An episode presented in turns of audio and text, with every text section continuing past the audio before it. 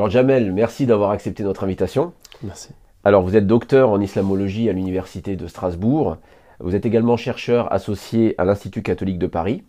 Et vous êtes notamment l'auteur de euh, deux ouvrages. On va citer euh, Malek Ben Nabi, Une vie au service euh, d'une pensée, aux éditions Le Bouraq. Et prochainement apparaître La vocation civilisationnelle de l'islam chez Malek Ben Nabi, aux éditions du CERF. Mm. Alors, on, entend souvent parler de Malek Ben Nabi, il fait partie des intellectuels musulmans contemporains du XXe siècle notamment, qui sont les plus cités avec Iqbal et dans un autre registre Guénon. Mais finalement, on connaît assez peu de choses euh, de sa euh, vie, de sa biographie. Euh, est-ce que vous pourriez, est-ce que vous pouvez, pardon, nous donner quelques repères sur sa vie, à quelle époque vivait-il, dans quel contexte, pour peut-être mieux connaître le, personnage? Alors tout d'abord, merci pour votre, pour votre invitation. Alors, concernant Malek Benabi par rapport effectivement à Iqbal ou à René Guénon, euh, il y a eu un, regain d'intérêt pour Malek Benabi, on va dire à partir des années 2000, euh, après avoir, on va dire, fait une petite traversée du désert. Euh, Malek Benabi né en 1905, il est mort en 73, et on va dire qu'entre 73, le 31 octobre, le jour de son décès, et 2003, l'année où Bouteflika, président de l'Algérie, fait un discours en citant Malek Benabi, en, guise d'hommage, pendant 30 ans, euh, il, est, cité, mais euh, il n'a pas l'envergure euh, d'un Mohamed Iqbal ou d'un René Guénon. René Guénon, il y a eu des disciples très connus, que ce soit Michel Valsan, Chuon à un moment donné, qui ont parlé de René Guénon. Euh, Mohamed Iqbal était dans, un, dans une pensée islamique anglophone, et donc effectivement l'anglais, qui est une langue, euh, la première langue parlée dans le monde, a fait qu'il y a eu une diffusion de la pensée d'un Mohamed Iqbal. Malik Benabi, dans sa vie, n'a pas bénéficié de, de des, atouts des, euh, de, de, ces deux intellectuels musulmans. Euh, et, parfois, on se rend compte qu'au vu de sa vie, que euh, c'est quelque chose d'exceptionnel d'avoir publié plus d'une vingtaine de livres, écrit plus de 150 articles, avec la vie qu'il a eue. Euh, Est-ce que vous diriez qu'il y a eu une forme d'occultation dans le, entre le moment de, sa mort et jusqu'au, jusqu'aux années 2000, vous, le disiez Est-ce que vous, considérez qu'il y a eu une forme d'occultation de, son message euh, pour des raisons justement internes à ce message, on, y reviendra euh, quand on abordera sa pensée, euh, ou, est-ce tout simplement autre chose? Je pense pas qu'il y ait de... Je pense qu'il y a une volonté peut-être de mettre sous silence la pensée d'un intellectuel musulman atypique.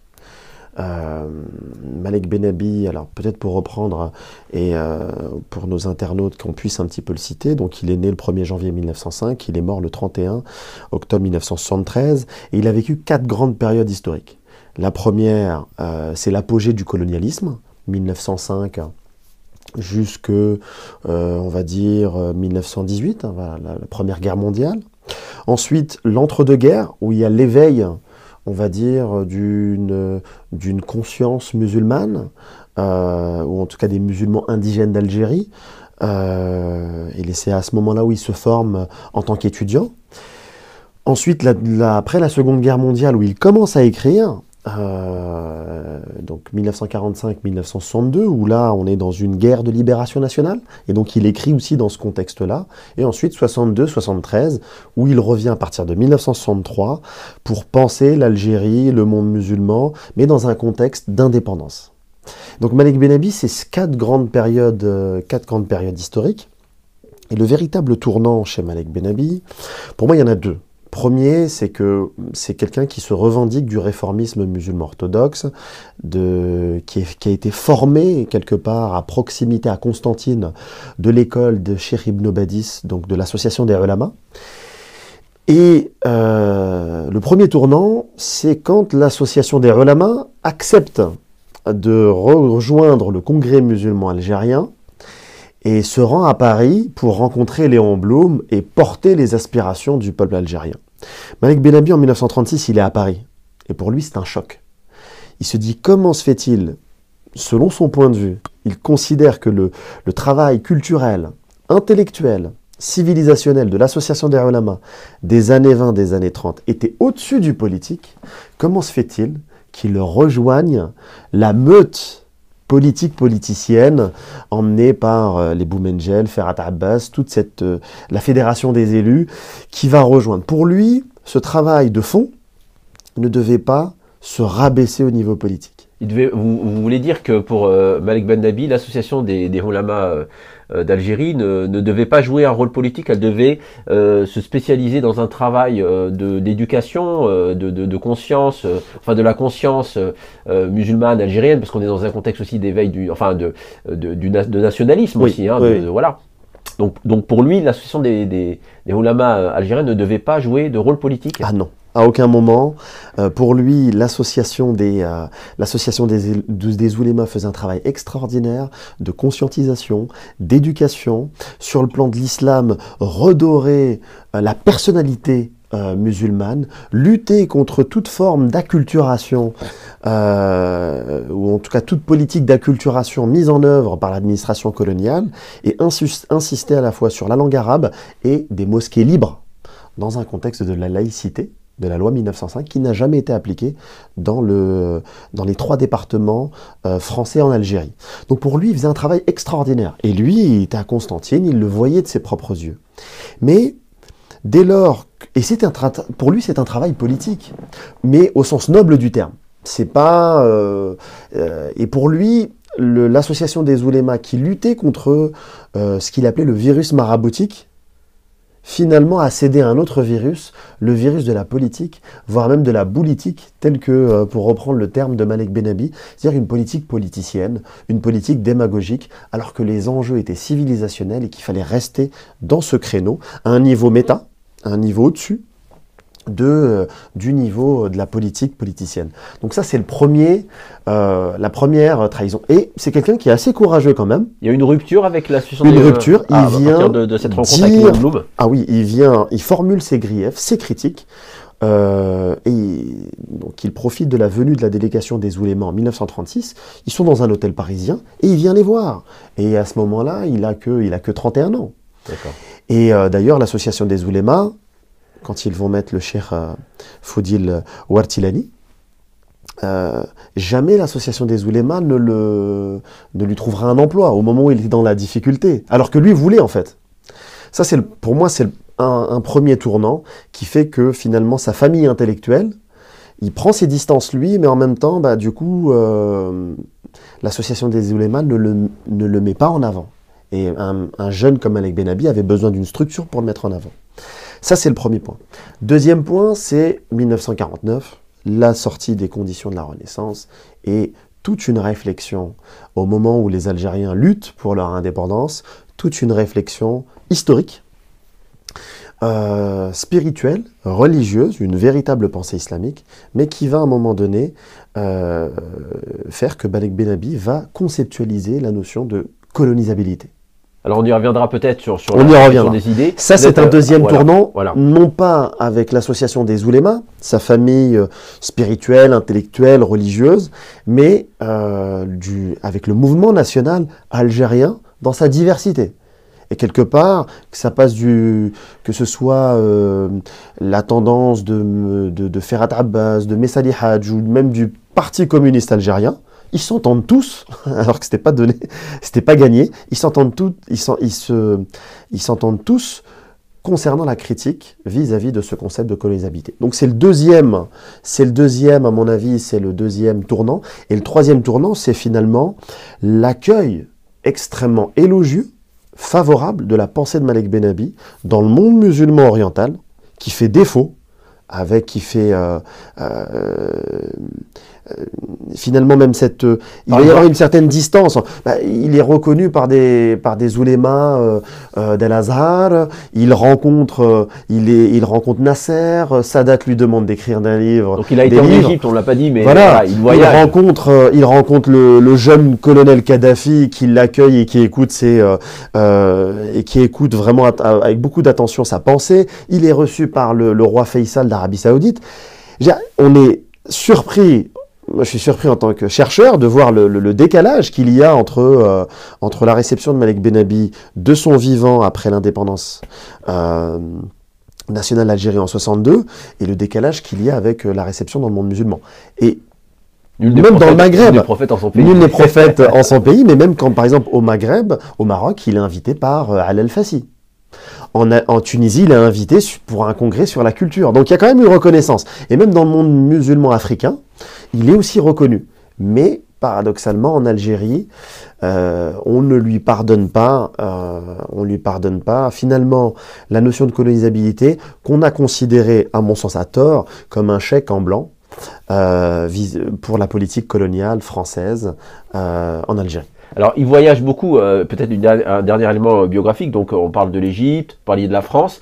Euh, est-ce que ces voyages ont, participé de, sa construction, de, la construction de sa vision euh, civilisationnelle? On, va y revenir tout de suite là-dessus. qu'est-ce qu'il tire finalement de, ces observations, de ces différents voyages? Et et l'Europe, finalement, quel est son rapport à l'Europe? Est-ce seulement un rapport intellectuel? Alors, il y a la France, est-ce qu'il a connu d'autres pays européens? Qu'est-ce que vous pouvez nous dire là-dessus? Euh, En répondant à cette question, on va pouvoir euh, aussi déjà euh, présenter aux, internautes une des raisons qui fait encore le succès de Malek Benabi aujourd'hui. C'est que Malek Benabi, c'est quelqu'un qui a toujours été dans de multiples tensions. Euh, il est très jeune dans une école, euh, dans une école française, et en même temps, avant d'aller dans cette école française, il va dans une école coranique, où il apprend le Coran et la langue arabe. Euh, en, Algérie, il, il, grandit à Tébessa, qui est une ville moyenne en Algérie. Et en même temps, il va dans une ville symbole de la culture, comme Constantine et en même temps à proximité du Cheikh euh, Ibn Badis. C'est quelqu'un qui va vivre euh, quasiment euh, plus d'une vingtaine d'années en France. Et en même temps, qui va vivre également l'Algérie colonisée et qui va vivre également l'Égypte nassérienne. C'est en même temps quelqu'un, quand il va arriver sur Paris, il va être à la fois, avant d'arriver dans le quartier latin et de côtoyer tous les jeunes nationalistes maghrébins, on est en quelle année à ce moment-là? On est dans les années 30. Il rejoint un an après, donc en 1930, il revient en France poursuivre ses études et il se rapproche de l'Union des jeunes gens chrétiens. Donc une organisation protestante. Et là, du coup, il dit, pour la première fois, je, ressens une fierté d'être musulman. Et donc c'est dans le rapport à l'altérité où il va euh, développer toute une réflexion sur l'islam, les problèmes de l'islam. Euh, et son ami Mohamed Ben Saïd, qui va être un étudiant en islamologie, va contribuer encore plus à faire de Malek Benabi un écrivain sensible aux problèmes du monde musulman. Ça, c'est le premier point. Le deuxième point, notre dualité, c'est que finalement, c'est quelqu'un qui va rejoindre le quartier latin et qui va être en contact avec d'autres jeunes, euh, comme Mohamed El-Fassi, qui est quand même un, parent de Al El-Fassi, grand nationaliste marocain, mais également d'autres nationalistes tunisiens qui vont être, qui vont jouer un rôle majeur auprès euh, de Bourguiba en Tunisie. Et donc pour lui, euh, et en même temps, tout ce noyau d'étudiants maghrébins, il est en lien avec le, toute la dynamique panarabiste du, de Shekib Arslan, qui a ses élèves à Paris. Donc c'est quelqu'un qui a déjà une ouverture, qui est dans, une tension entre deux dualités permanentes. Et, euh, et en même temps, c'est quelqu'un qui va découvrir Tagore, Gandhi, et donc il se dit pour la première fois en découvrant cette pensée asiatique, je vais me désafricaniser. Et je vais changer mon, mon rapport et avec ma colonisabilité et avec le colonialisme. Donc Malek Benabi, c'est voilà, c'est tout ça à la fois et c'est ce qui fait son, c'est ce qui fait effectivement son charme. Alors vous, vous écrivez euh, dans le chapitre 1 de, votre ouvrage Malek Benabi, une vie au service euh, d'une pensée aux éditions Le, Borak, vous écrivez ceci euh, l'écrivain colonisé vit la plupart du temps dans des conditions matérielles précaires. Écrire pour lui n'est pas un luxe, un plaisir ou une coquetterie, mais une nécessité, un besoin d'atténuer une douleur intérieure L'écriture est une thérapie pour soi et pour sa communauté. Elle permet de mettre des mots, M-O-T-S, sur les mots, M-A-U-X. Fin de citation. Donc, Malik Benabi, un écrivain colonisé, c'est le titre de, ce chapitre. Ça peut ça peut peut-être nous, permettre de faire le lien avec la notion de colonisabilité que vous évoquiez euh, précédemment et, donc qui a fait l'objet d'une mauvaise réception euh, en Algérie. Qu'est-ce que vous pouvez nous dire sur cette euh, notion Peut-être nous, décrypter un, peu plus cette colonisabilité?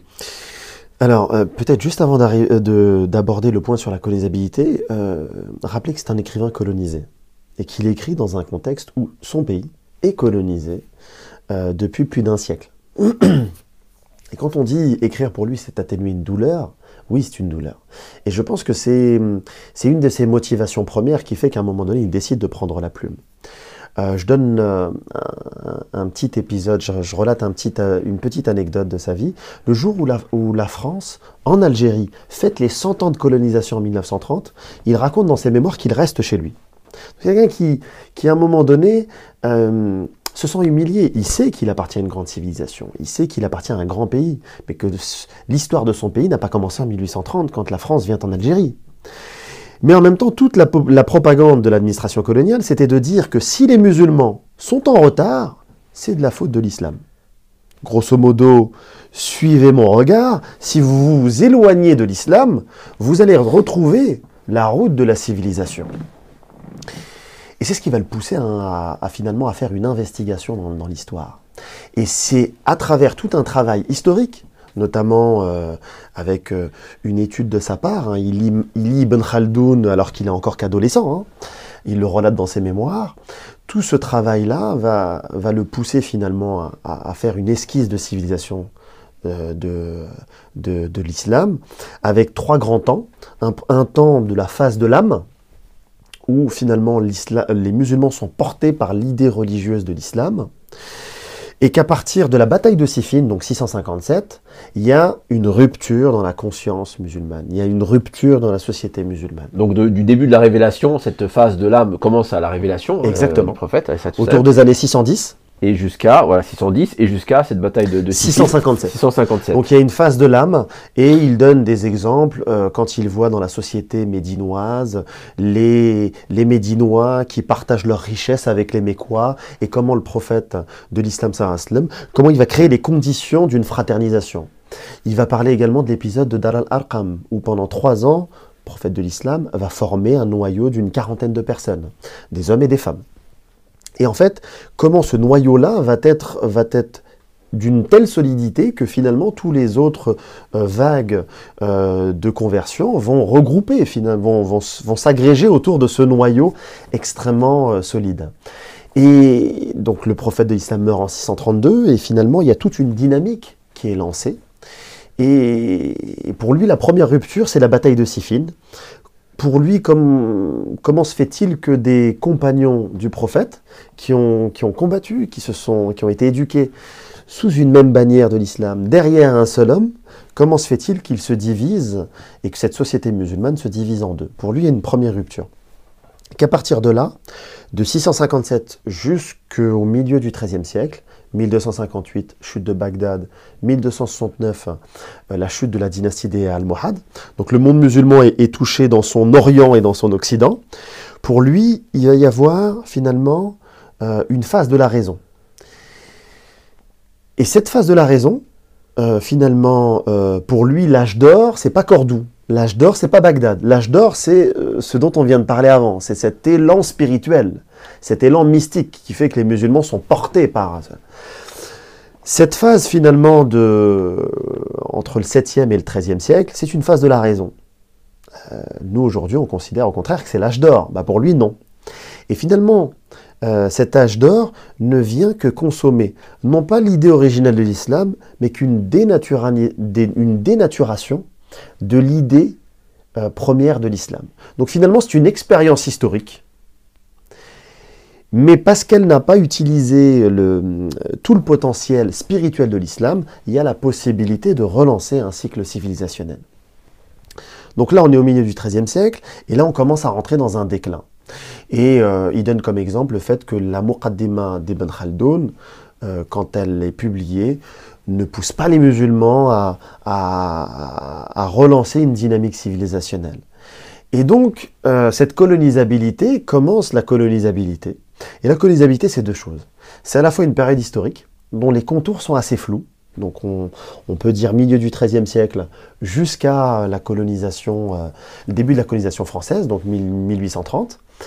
Et en même temps, sur le plan des caractéristiques, sur le plan philosophique, c'est un catalogue de complexes endogènes qui finalement précède la colonisation. Complexe d'infériorité Complexe d'infériorité, le fait que l'homme musulman est un homme qui a démissionné de l'histoire, que finalement l'idée religieuse de l'islam n'est plus là pour permettre de, créer du lien social, pour agréger des euh, différentes, euh, différentes tribus, différentes communautés, mais qu'au contraire, finalement l'islam est tellement euh, est tellement mis de côté que finalement ça désagrège la société et finalement on, finit par trouver des hum, comment dire des, subterfuges à la religion, des moyens prendre la, religion comme euh, comme une moyen un moyen finalement de quitter nos obligations temporelles pour mieux, si je peux me permettre l'expression, mieux planer. Et, et, il donne un exemple, c'est-à-dire que pour lui, finalement, on rentre dans un déclin dès lors que le maraboutisme gagne à pignon sur rue. Alors vous dites justement pour Ben Nabi, euh, donc dans le chapitre 4 du même ouvrage, pour Ben Nabi la chute de la société musulmane a été la chute du musulman dépouillé désormais de sa mission de faire le bien et de réprimer le mal. L'homme malade musulman eut d'abord à son chevet le maraboutisme, qui ne pouvait ni le guérir, ni, ni l'achever. Hmm.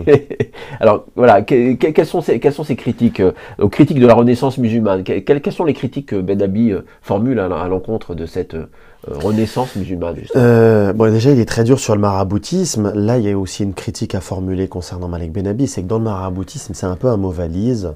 Il va nous mettre du soufisme, il va nous mettre également euh, euh, la mystique, il va nous mettre le confrérisme et il va nous mettre le maraboutisme. Si on fait un peu une étude sérieuse, c'est quatre, quatre termes différents. Il peut y avoir un environnement commun, euh, mais la critique, à mon sens, est, très violente de la part de, de Malek Benabi, alors que lui-même est dans une démarche, finalement, même s'il ne l'avoue pas, il y a une démarche mystique. Mais sa mystique, c'est pas celle des confréries soufis, mais c'est celle d'un Ibn Badis, c'est-à-dire une mystique de l'islam, une mystique de l'action. C'est un petit peu comme comment lui, euh, il se positionne par rapport, euh, par rapport à la mystique traditionnelle musulmane.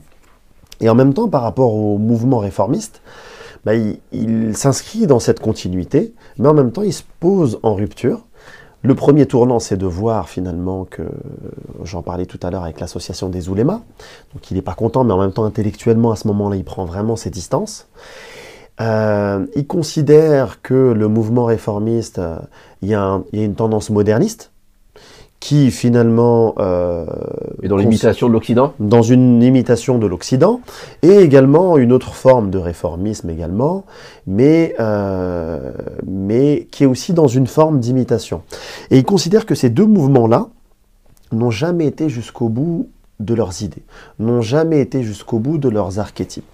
L'un pense que euh, uniquement en revenant à l'âge d'or de l'islam des, des, euh, des, euh, des salafs, ça suffit. La nostalgie euh, comme euh, compensation du déclin du réel. Quoi. Une pensée nostalgique finalement. Euh, et de l'autre côté, une pensée, une pensée qu'il considère un peu comme agitée, qui, qui consiste à, à, à, croire que en faisant comme l'Occident, en achetant ses produits, on va réussir à faire une civilisation.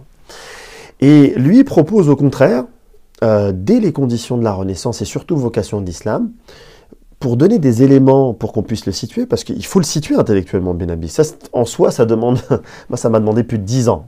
C'est un vrai travail qu'il faut faire. En tout cas, lui donne deux. Euh, euh, lui considère que sa pensée, c'est un peu une synthèse entre une démarche d'un Mohamed Iqbal euh, et en même temps une, la démarche d'un Hassan al-Banna. Et il considère qu'à la fois la démarche d'un Hassan al-Banna, c'est-à-dire être sur le terrain et de faire du Coran une vérité travaillante, ça va dans le bon sens. Et qu'en même temps, la démarche d'un Mohamed Iqbal, qui élève le niveau sur le plan intellectuel, qui déconstruit euh, sur le plan philosophique, permet de redonner à l'ijtihad ses lettres de noblesse. Et en même temps, dans mes recherches, j'ai pu me rendre compte également, euh, il faudrait peut-être creuser un peu plus, un peu plus loin, mais qu'il a plutôt des termes, plutôt à quelques moments des termes élogieux vis-à-vis de René Guénon, la métaphysique de René Guénon. Donc il connaissait l'œuvre de, de, Guénon. René Guénon, bien évidemment. D'accord. Et, il le cite dans, il le cite même dans des articles, dans, dans, dans ses écrits. Donc c'est intéressant de voir un petit peu pour situer le. Quel est son rapport à Guénon C'est un rapport euh, juste, euh, il, il, il, il, ne fait pas, il ne multiplie pas les commentaires sur son œuvre? Ou est-ce que, voilà, qu'est-ce qu'il dit sur, sur Guénon par exemple? Je pense qu'il y a. Hum, ça fait partie de mes, de, de, mes recherches en cours, mais ce que je peux dire aujourd'hui, c'est que hum, sa démarche autour de. Enfin, les moments où il cite René Guénon, euh, sachant que Malek Benabi cite très peu ses sources. Donc nous, on est, euh, il y a tout un travail extrêmement compliqué, euh, ingrat à faire. Cette, idée, finalement, cette métaphysique de René Guénon, ou cette tradition, on peut la rapprocher effectivement avec cette, parfois un peu cette idée d'idée religieuse, où finalement l'idée religieuse, peu importe la religion, a une fonction sociale. Il y a, il y a sans doute un parallèle à faire entre ces deux-là. Euh, et qui mérite d'aller encore un petit, peu, un petit peu plus loin. Parfois, je me demande si l'idée même de la tradition ne joue pas un peu le, le rôle de l'idée religieuse dans la pensée de Malik Benabi. Alors précisément, qu'est-ce que, qu'est-ce que met Benabi derrière ce vocable d'idée religieuse? Euh, Lui, dans l'idée de l'idée religieuse, dans son idée religieuse à lui, pour lui, toutes les épopées civilisationnelles euh, ont pour point de départ l'émergence d'une religion, euh, d'un prophète, d'un message religieux. Euh, et, il fait. Donc les prophètes sont les moteurs de l'histoire. Exactement. L'idée religieuse, la religion est moteur de l'histoire. C'est très engageant comme réflexion. Euh, et lui, pour lui, si vous voulez, cette idée-là, cette idée que l'idée religieuse joue ce, rôle de moteur de l'histoire, euh, finalement, ça, va, irrigue toute sa pensée. C'est pour ça que d'ailleurs j'ai fait un travail de recherche sur euh, l'idée religieuse, parce que pour moi c'était la clé de voûte vraiment de, la pensée de Malek Benabi. Et dans ce que je lisais sur Malek Benabi, on parlait de l'idée religieuse, mais on donnait ses caractéristiques. Mais on parlait surtout de civilisation, de culture. Et je trouvais que Malek Benabi, on, lui faisait jouer un rôle qui n'était pas forcément le sien, euh, alors que lui, sa réflexion, il faut le mettre dans son contexte islamique. Il faut le mettre, euh, il faut le faire discuter avec Ibn Khaldoun. Pourquoi Ibn Khaldoun considère que c'est la rasabiya, l'esprit de corps, qui est le moteur de l'histoire Et pourquoi Malek Benabi, qui a élu Ibn Khaldoun, considère au contraire que c'est la religion qui est le moteur de l'histoire? Ça, ce sont des véritables, des, des, des, des, vraies questions que je me suis posées dans mon, dans mon travail euh, de thèse. Alors quelles sont les caractéristiques de l'idée religieuse euh, islamique, euh, si je puis dire, hein, puisque chaque, euh, vous, vous disiez que pour Ben Abi, chaque civilisation est le, est le produit d'une idée force, d'une idée religieuse, d'une mhm. religion, d'un message religieux. est-ce qu'il développe, est-ce qu'il précise ce que serait pour lui, ce que sont pour lui les caractéristiques de l'idée religieuse islam? Alors, il développe le problème des idées dans le monde musulman, d'ailleurs, qui a été, euh, qui a été un des livres qui a été édité par les éditions Alborak. Euh, là, il creuse un peu plus. Euh, pour lui, il considère que chaque idée religieuse porte deux promesses. Une promesse majeure, une promesse mineure. L'islam et les religions monothéistes, dans leur promesse majeure, c'est le paradis ou l'enfer si effectivement on se comporte euh, contrairement aux, enseignants, aux enseignements des religions. La première des choses. Ensuite, il y a une promesse mineure. Et pour lui, la promesse mineure, c'est ce qui va donner le dynamisme dans la pensée de Malik Benami, c'est que l'islam doit mener les musulmans à une civilisation.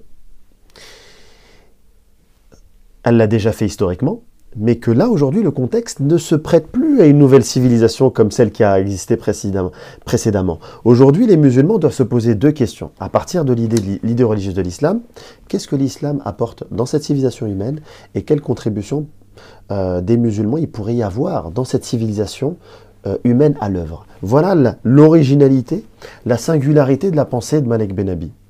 Et il donne trois caractéristiques, euh, en plus de la, de ce que je viens de dire, trois caractéristiques dans la pensée, dans, l'idée religieuse, c'est que l'idée religieuse joue, joue à trois caractéristiques. Un pouvoir de tension avec Dieu, un pouvoir euh, d'adhésion, c'est-à-dire que finalement on crée une communauté, et un pouvoir d'orientation, avec un certain nombre de principes, un certain nombre de valeurs qui font que, qui vont orienter le témoignage de ce groupe, qui est héritier d'un message spirituel, euh, dans le monde. Et donc, euh, ces trois caractéristiques-là, elles ne changent jamais. Et donc, toute, sa, toute l'originalité de sa pensée, c'est de se dire, voilà, qu'est-ce qui caractérise, qu'est-ce qui fait la quintessence de l'idée religieuse de l'islam? C'est ça? Voilà, très bien. À partir de cela, comment nous, on peut intérioriser ces caractéristiques pour jouer et pour renouveler, repenser notre témoignage, non pas comme euh, les, réformistes voulaient, c'est-à-dire finalement euh, faire un copier-coller du modèle sachant que les conditions ne sont plus du tout les mêmes et que c'est impossible, mais de reprendre ce, qu'il peut, ce que l'on peut reprendre pour témoigner dans cette civilisation humaine. Et il dit, et c'est encore son originalité, que le travail finalement de réforme qu'il propose, finalement toutes les grandes civilisations doivent, doivent le refaire. C'est plus une civilisation, la civilisation musulmane qui reprend l'héritage civilisationnel des Byzantins ou des Perses, qu'il renouvelle et qui apporte sa contribution qui va euh, lancer la renaissance dans la civilisation occidentale. On n'est plus dans un témoin que l'on transmet à une autre civilisation. Là, on est dans toutes les anciennes civilisations et il y met la civilisation occidentale. Dans cette, euh, table ronde qui est la civilisation humaine, qu'est-ce que chacun peut apporter? Et là, c'est pour ça qu'aujourd'hui. Euh, Donc il y a une vision universelle. Il y, a, un universalisme de, de, la pensée de Ben Abi. Ben Abi se projette au-dessus des, des civilisations euh, historiques. Euh, euh, et, donc, quelle serait, quelle est cette idée? Est-ce qu'on peut parler d'un idéal humaniste universel chez Ben Alors lui, il considère qu'il y a un humanisme musulman. qui est différent de l'humanisme qui a émergé en Occident. Il a une caractéristique, c'est qu'il y a une transcendance et une verticalité. Alors que l'humanisme en Europe, petit à petit, a fait en sorte que cette transcendance euh, n'existe plus, euh, ou en tout cas soit mise de côté. Lui, il ne peut pas envisager un humanisme musulman sans transcendance. Donc ça, il le rappelle et il insiste beaucoup là-dessus. Ensuite, dans cette civilisation humaine, donc qu'est-ce que l'islam et les musulmans peuvent apporter dans cette civilisation humaine? Troisième des choses, il est dans une forme de cosmopolitisme. Il est dans une forme d'une espèce de civilisation humaine un peu cosmopolite, où chacun pourrait euh, contribuer. Et en même temps, puisque c'est un penseur, c'est un intellectuel religieux, pour lui, l'islam est la religion de la fin des temps. Et donc, finalement, cette vision cosmopolite de la civilisation humaine, sa réflexion sur la civilisation humaine, rejoint l'eschatologie musulmane.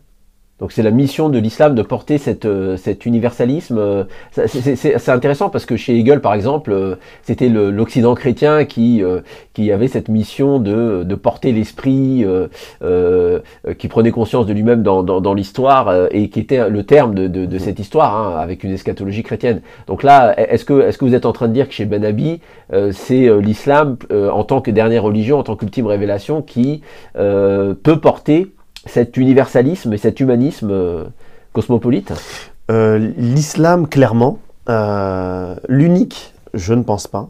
parce qu'il pense également que chaque tradition religieuse, chaque civilisation peut se réformer. Par contre, il considère qu'il y a deux religions qui disposent de, de ressources spirituelles immenses. C'est le monde musulman et l'hindouisme. Et qu'en dehors de ces deux gros viviers réservoir spirituel. Euh, pour le judaïsme, c'est limité, historiquement, et ça peut se comprendre. Le christianisme euh, est en difficulté face à une pensée euh, sécularisée, athée, et que lui-même a, perdu beaucoup de ses ressources au cours de l'histoire, mais que l'islam de par même sa position géographique, hein, entre euh, euh, l'Asie, l'Afrique, l'Europe, euh, a un rôle extrêmement dynamique à jouer pour la fin de l'histoire, si on veut reprendre un titre célèbre. Alors Jamel, peut-être un mot sur, les maîtres à penser de Ben Nabi, s'il en, a eu. Est-ce que, vous, identifiez des, penseurs, des intellectuels qui ont exercé une influence importante sur, sur son œuvre. et peut-être une question subsidiaire, a-t-il eu des correspondances ou des, des rapports épistolaires ou autres avec des intellectuels de son temps, que ce soit des intellectuels musulmans ou, non, voire même a-t-il eu des polémiques avec des intellectuels de son temps? Alors, euh, parmi les, influences euh, concernant Malek Benabi, on a déjà Ibn Khaldoun, euh, la Muqaddima, qu'il lit quand il est adolescent, Ahmed Rida, qui est, un, qui est un penseur des jeunes turcs, qui a une, toute une réflexion, notamment la faillite morale de l'Occident, un, ouvrage qui est extrêmement intéressant à lire. on a également Mohamed Abdou, Risalat al-Tawhid, donc euh, sur le plan, on va dire, plus, euh, plus, euh, plus théologique. Après, je l'ai rappelé tout à l'heure, il a lu également beaucoup sur la philosophie occidentale, la philosophie indienne, etc. Mais voilà, les, on va dire que les trois gros livres. On dit souvent que Nietzsche a exercé une influence sur lui. Est-ce qu'il y, y, a des philosophes comme ça européens qui ont exercé on peut, on peut, on peut citer, on peut citer Nietzsche. D'ailleurs, il dit que effectivement Nietzsche l'a peut-être poussé à ne pas être marxiste. Voilà. mais pour moi, c'est si on devait en retenir trois, Ibn Khaldoun, la Muqaddima, Ahmed Rida, la faillite morale de l'Occident, et Risalat al-Tawhid de Mohamed Abdou. Premier point. Deuxième point, mettre à penser. Il dédicace, euh, il dédicace son, euh, son, son, premier livre, Le phénomène coranique, à Mohamed Ben Saï, qui était un élève de Louis Massignon, donc qui a, été, qui a, qui a, passé une thèse dans les années 30, et ils sont énormément liés euh, d'amitié, et il considère que c'est lui qui lui, a, qui lui a emboîté le pas pour venir s'intéresser aux questions du monde, euh, du monde musulman. Donc c'est lui qui lui aurait mis le pied à l'étrier. Ensuite, est-ce qu'il a eu des polémiques avec des intellectuels euh, Ou des échanges, euh, ou des échanges cordiaux avec, euh, avec des intellectuels Ou non cordiaux. non cordiaux. il a eu déjà donc un différent avec le Cheikh Ben Badis, je l'ai rappelé en 1936.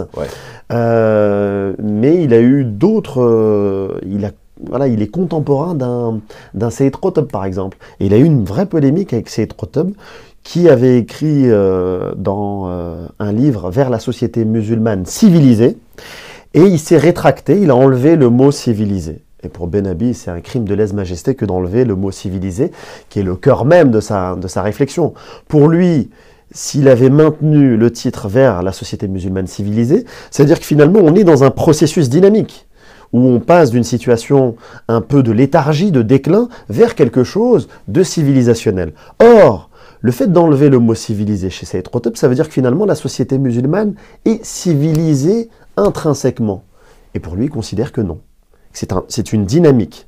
Mais si vous dites que c'est intrinsèque, bah finalement, vous justifiez tout, même les, euh, la médiocrité. Pas d'autocritique et d'absence Pas d'autocritique etc. Et donc, euh, Trotop prendra très mal cette, euh, cette critique. Il lui, euh, il lui rappellera dans, dans un de ses livres, notamment Les jalons sur, euh, sur, la, sur la route. Et voilà, une polémique. Il a rencontré également euh, Maoudoudi, donc un contemporain qui suit à peu près sur la même ligne que Trotop. Pakistanais. pakistanais, idéologue pakistanais. Idéologue pakistanais, ouais.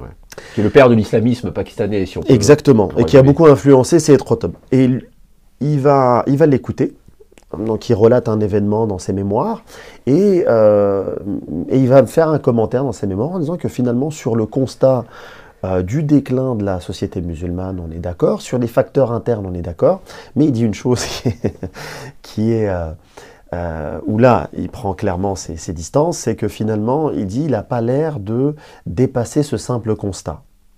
Et qu'il ne fait ni un diagnostic profond, ni il ne propose des véritables remèdes. Il n'y a pas de projection dans, un avenir. Pas de euh, projection. D'accord. L'association des, les frères musulmans lui en voudront beaucoup également, euh, même après euh, la mort de Saïd Qutb, déjà pour avoir critiqué leur idéologue, et d'avoir une proximité avec le régime nassérien, des, des, des, des oulémas d'El Azhar, par exemple, on lui en voudra on lui en voudra. Euh, Donc pas pour sa pensée elle-même, mais plutôt pour, euh, pour les critiques avec euh, Saïd Trott. Exactement, sa proximité, avec, avec, le, avec le pouvoir nassérien. Donc voilà, il va y avoir un certain nombre de polémiques. Après, est-ce qu'il a eu l'occasion de, de côtoyer les plus grands leaders de son époque? Oui, il les a conseillés. Maintenant, est-ce que ça s'est traduit sur des actions politiques concrètes? Non. Est-ce que euh, les disciples qui vont arriver derrière, est-ce qu'ils ont réussi à mettre en place un, euh, un mouvement qui va porter ces idées, qui va les traduire socialement, politiquement, économiquement? Non plus. Donc on va avoir des disciples je pense à Rachid Ben Aïssa. Plus jeune, on va avoir le frère, donc Omar Ben Aïssa, Abdelrahman Ben Amara, Nourdin Boukro. Euh, on va avoir d'autres également disciples euh, même dans le, dans en Égypte, euh, au Liban, euh, je pense à Al-Meskawi également. Donc on va avoir des disciples. Mais le problème, c'est que ce sont des disciples qui, semble-t-il, restent quand même plutôt isolés. Et, et, donc ça, il n'y a aucun État, aucun mouvement idéologique aucun mouvement intellectuel qui va reprendre les idées de Malik Benabi pour avoir une approche critique ou tout simplement les traduire en actions sociales, éducatives, politiques concrètes sur le terrain. Des instituts euh, euh Ben dans le monde musulman ou pas? Ah, Alors, vous posez une vraie question. En Algérie, je crois, non? Euh, Moi, c'est ma thèse. D'accord. Il fait un voyage aux États-Unis dans les années 70. Euh, il rencontre beaucoup de gens, mais il ne cite pas tout le monde. Et et je pense que parmi les instituts et les institutions qu'il va, qu'il va, qu'il va influencer, on a Triple IT, l'Institut international de la pensée islamique aux États-Unis, où on a tout un courant de pensée autour d'Ismaël el-Farouqi, euh, autour de l'islamisation des savoirs, euh, qui va à un moment donné prendre en charge un peu cette réflexion, euh, pour justement essayer d'apporter un courant distinct au sein de la pensée islamique qui, ne soit plus dans le niveau euh, sunnite, chiite, soufi, salafi, mais qui soit transversal et qui soit à un niveau intellectuel et un niveau idéologique qui puisse aussi en interne concurrencer euh, le chiisme révolutionnaire euh, de donc la révolution iranienne. La révolution iranienne en 79 il faut le rappeler, donc prise en charge par ces étudiants, cette mouvance aux États-Unis, qui vont se faire financer par les monarchies, euh, les monarchies, euh, les pétromonarchies à partir des années 80, puisqu'il faut trouver une pensée idéologique solide, une alternative euh, au sein même du, on va dire des, des mouvements idéologiques de l'islam, qui puisse un peu contrecarrer l'influence euh, de, euh, de l'idéologie euh, iranienne post-révolutionnaire. Donc c'est pour ça qu'il revient. Pas transversal que ça finalement. Ça restait quand même indexé à, une, à un rapport conflictuel. C'est une instrumentalisation au sens premier du terme hein, de, de, la pensée de Malik Benabi, parce qu'en contexte sunnite, la, la, la version Seyed Rotob el Maoudedi, elle ne peut plus apporter. Au début des années 80, 79, 80, 81, elle ne peut plus apporter de réponse face à une nouvelle offre idéologique. Et donc c'est pour ça qu'elle va intéresser beaucoup, et c'est pour ça qu'on va financer des instituts comme l'Institut euh, international à pensée islamique, l'ICESCO, un certain nombre d'institutions islamiques qui vont reprendre Benabi, parce qu'en contexte sunnite, il fait partie l'un des ceux qui euh, peut apporter encore quelque chose d'autre, de fédérateur, et dans un contexte de civilisation humaine. Alors pour finir cette émission, euh, Jamel, peut-être faire un bilan critique de, la pensée de Malek Benabi, que vous avez, dont vous avez évoqué euh, plusieurs idées euh, phares de, son œuvre. Qu'est-ce qu'on peut dire aujourd'hui de, cette pensée de Malek Benabi Peut-elle encore nous aider à affronter les défis contemporains qui sont les nôtres La pensée de Benabi a-t-elle dépassé les conditions de, sa production historique, n'est-ce pas? Qu'est-ce que vous pouvez nous dire là-dessus? Il y a encore beaucoup de beaucoup de beaucoup d'idées c'est une pensée aujourd'hui qu'il faut étudier. Euh, je pense avec un, recul, il faut peut-être un peu sortir, tout en mettant, remettant, replaçant Malek Benabi dans son contexte algérien sur le plan historique, mais sur le plan des idées, il faut un peu qu'il sorte un peu du contexte euh, algérien pour analyser en fait euh, ses idées, voir également une critique qu'on peut lui adresser, et ça reste une question que je me suis posée au, au cours de mon travail de, recherche, c'est pourquoi en lisant Ibn Khaldoun a-t-il fait le choix de l'idée religieuse comme moteur de l'histoire et pas la rasabia Pourquoi, pourquoi n'a-t-il pas fait de l'esprit de corps le moteur de l'histoire? Moi, ça, c'est une véritable question, parce qu'en vérité, même les perspectives en termes de pensée ne sont pas du tout les mêmes. ça, c'est mon, premier, mon premier questionnement. La deuxième des choses, c'est qu'effectivement, le problème, c'est que Malek Benabi, avec une précarité affective, une vie très difficile, il y a très peu eu de gens contemporains qui ont lu sa pensée, qui ont pu lui apporter une pensée critique. Troisième des choses, il n'y a pas eu forcément d'institution, on a pu débattre de ces, euh, de idées. Donc c'était une pensée euh, idéologique qui, était une forme de contribution à la libération nationale, à la fois de l'Algérie mais du monde musulman, dans un contexte de colonialisme. Euh, mais il faudrait aller plus loin. Ces disciples, malheureusement, le bon côté, c'est qu'ils ont fait connaître, ils ont, permis, ils ont perpétué son souvenir, mais en même temps, euh, aujourd'hui, au-delà de la présentation un peu, une présentation, on va dire, où on juxtapose ses idées, il n'y a pas un, réel travail euh, euh, critique, on ne va pas assez loin. Il y a des instituts, par exemple 3IT, des gens un petit peu partout dans le monde qui font quand même un travail sur sa pensée. Maintenant, il faudrait peut-être plus de colloques pour travailler un petit peu plus et étudier, partager un petit peu les recherches autour de la pensée de Malek Benabi. Alors maintenant, pour le contexte de l'islam de France, pourquoi Benabi il est intéressant pour nous aujourd'hui? Bah, La première des choses, c'est qu'il apporte des réponses sur notre propre histoire à nous.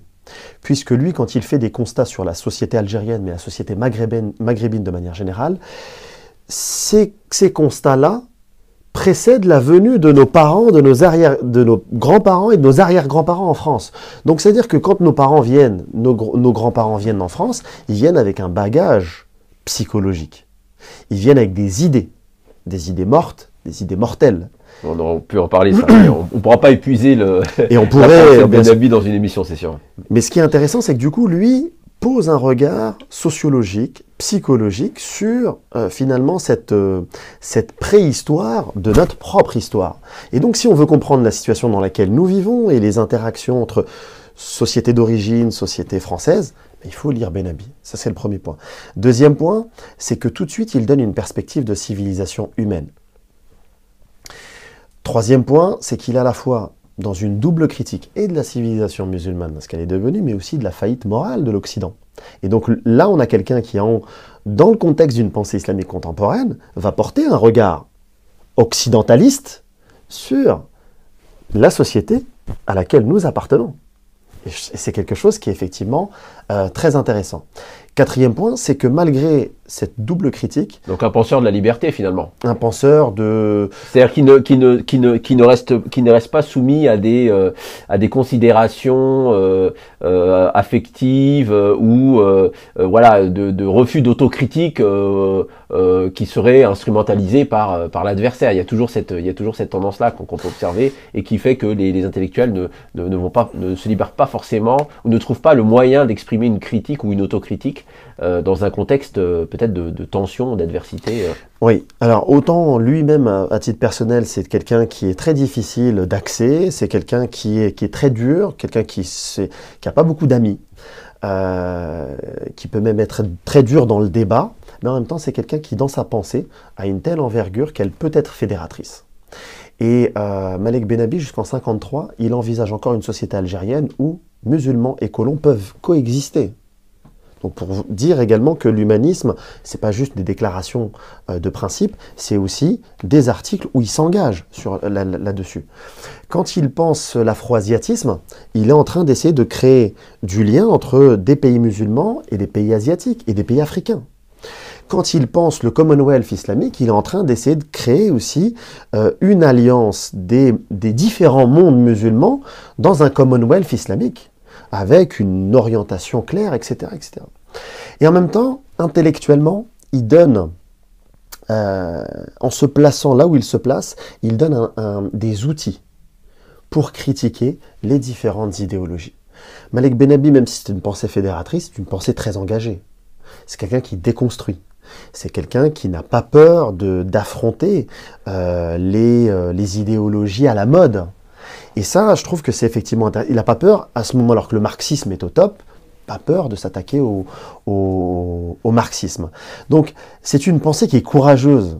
Et là, à l'heure où on est en France, il y a un islam de France qui est là, euh, qui manque de réflexion, qui manque d'orientation claire, il peut nous donner des outils extrêmement clairs pour essayer un peu de déconstruire toutes ces pensées-là, parce que l'islam de France, finalement, c'est un espèce de patchwork de pensées du monde musulman, mais c'est aussi euh, c'est un islam qui est en interaction avec la société française, et donc avec des idéologies euh, séculières. Et donc tout, tout ce travail-là, Malek Benabi peut être un peu cette arche je donnerai un peu cette image en guise de conclusion, un peu cette arche face au flot euh, de différentes idéologies qui créent des vagues et on ne sait plus trop où se positionner.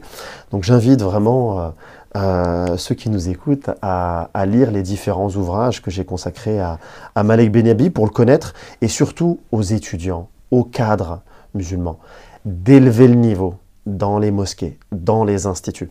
Euh, et pour donner une, terminer sur une note positive, dans les mosquées, dans les instituts, il y a de plus en plus, je suis de plus en plus sollicité pour donner des, des séminaires à des cadres musulmans pour se former à la pensée de Malek Benabi. Donc je pense que de la même manière qu'un Marx qui a pensé, qui était euh, allemand, qui a pensé euh, en Angleterre et dont sa pensée s'est réalisée en Russie, peut-être que de la même manière, on pourrait imaginer la pensée d'un Malek Benabi euh, qui est né en Algérie et qui pourrait donner euh, euh, des fleurs et un très beau jardin en France. Bah, c'est une très belle conclusion, Jamel. Je vous remercie encore. Je renvoie notre public à cet ouvrage qui est une très bonne introduction à la vie et à la pensée de Malek Ben Nabi. Hein. Donc Malek Ben Nabi, une vie au service d'une pensée aux éditions Al-Borak. merci encore, Jamel, d'avoir accepté notre invitation. J'aurai le plaisir, je, je l'espère, de, de, vous recevoir pour d'autres pour d'autres débats contemporains.